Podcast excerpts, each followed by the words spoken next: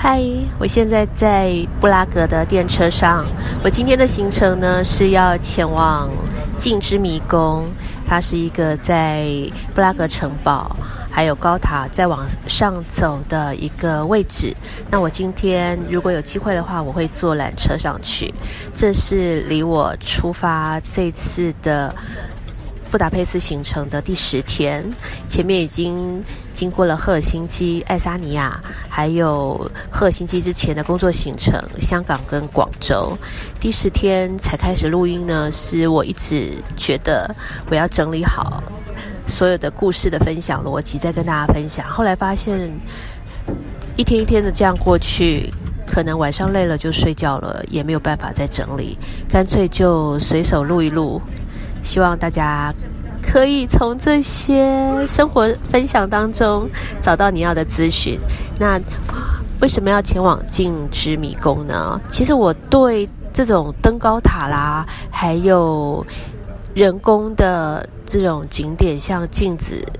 造成的这个景点，而且我对镜子有一点有点觉得呃害怕，因为 它就是有很多虚幻的影像，会让我觉得害怕这样子。但是我觉得它拍出来的照片应该非常的漂亮，大家会非常喜欢。所以这个景点呢是为大家去的。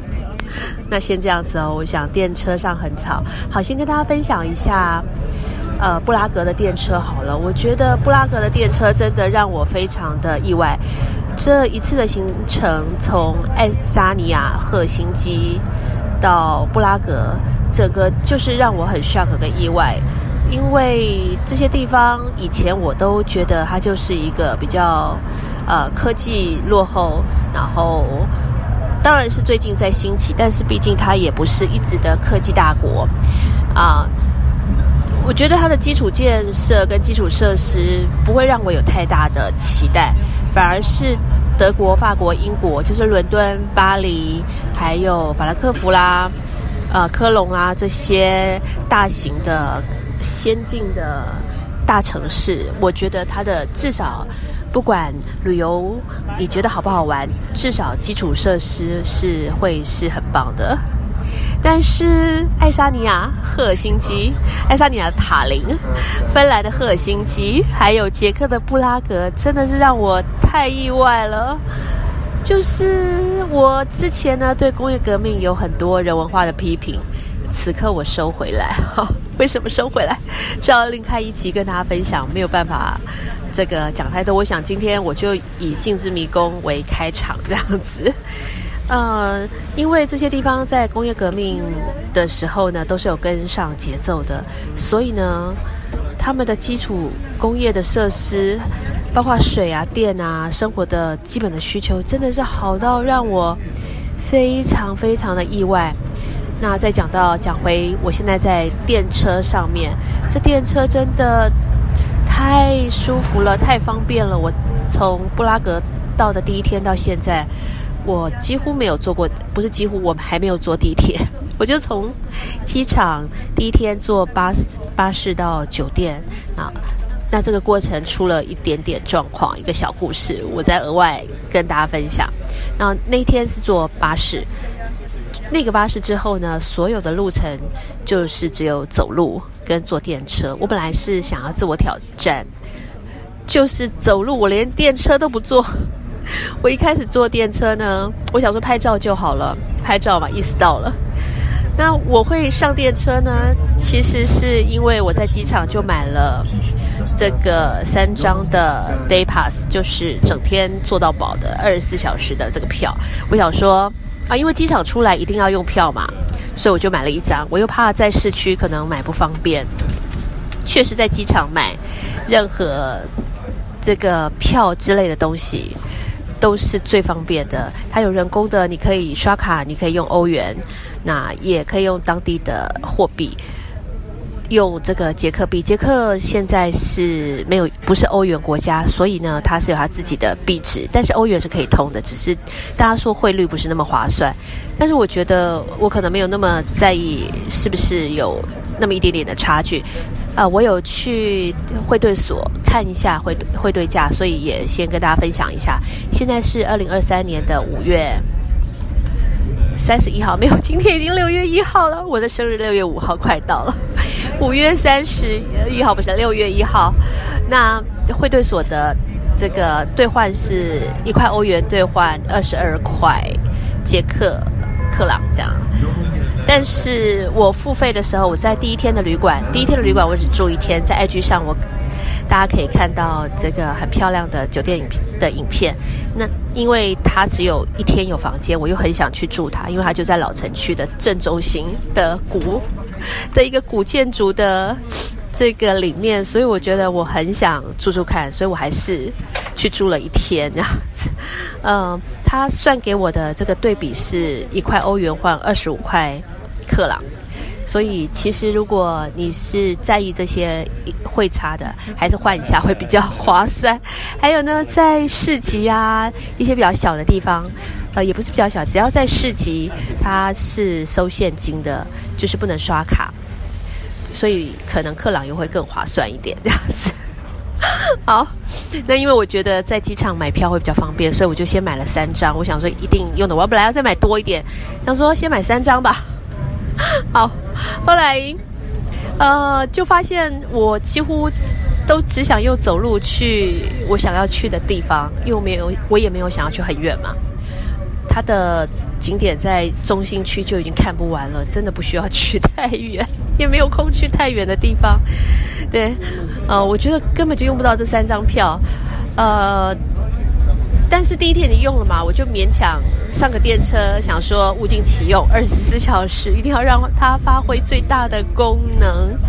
哎呀，真是让我太我意外了，在电车上，因为它电车开的很慢很慢，就是因为开的很慢，你可以很尽兴、很尽情的去看这座城市，然后也不像走路有体力上的消耗。而且在电车上可以找位置坐下来嘛？要用手机用 Google Map，还有查询资料的时候会是比较方便的。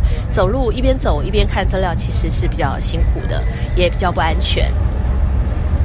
啊，但是布拉格相对于巴黎是非常非常安全，这一点也是让我非常意外的。我想说，布拉格嘛，捷克嘛，中欧嘛，又有之前乌乌克兰还有难民的问题，它应该是不太不太安全的。没有想到它是一个这么舒服，然后漂亮到让你吐出来，我真的忍不住要用这个词来形容，就是漂亮到让你会。会吐出来，不想走。我觉得不至不至于，真的让我不想走的地方是爱沙尼亚。爱沙尼亚再开另外一集跟大家分享。但是捷克它就是漂亮，它就是刺激你的视觉，刺激你的眼球。哎呀，在电车上就讲这么多，我觉得可能没有想要一集录这么多时间。嗯，好吧，还是我还是很想再继续说，还是跟继续跟大家分享一下。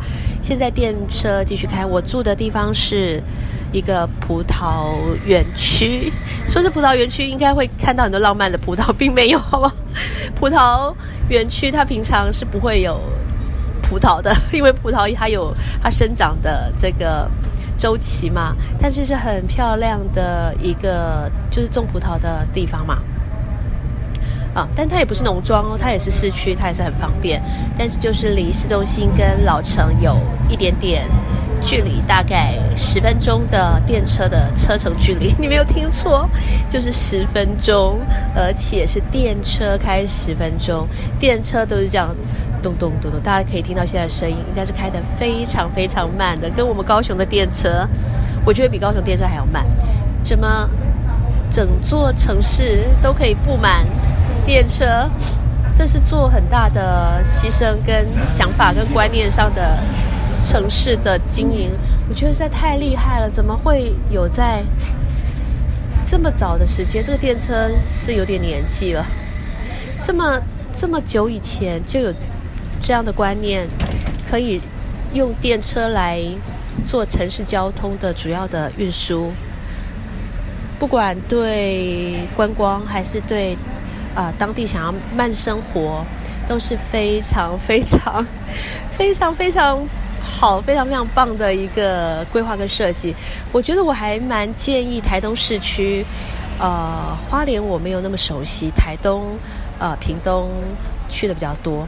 我觉得台东市区与其花那么多钱在观光上，并不一定有实际的效果，又带来很多声音。电车在城市当中慢慢的走，虽然台东市区我也是用走路，但是大部分人可能没有办法是这样走路的，所以电车是一个很好的城市规划，尤其电车的经营成本又比又比地铁低非常非常的多，这真的是太太太太太太智慧了。好，电车现在要过呃。福尔瓦塔河了，这条这这条河非常非常的漂亮。那我很喜欢用声音跟大家分享哎，因为如果是用影像的话，我还要顾及到画面，然后还要顾及我是不是手势手持是稳定的，还要顾及阳光的方向，还要顾及景我有没有取好。弄了半天，其实我觉得那个分享有一点 gay 掰，然后也不是那么真实的，反而是声音。是比较真实，大家可以感受到我真实的爱嘛。好，现在过河，好，在桥上看到河的景色非常非常的美丽。那金子迷宫呢，也有一些故事，我在大跟大家分享。好，这一集是开场，布拉格的第一集，不是第一天，但是我第一次用声音来跟大家分享，就先这样子哦，拜拜。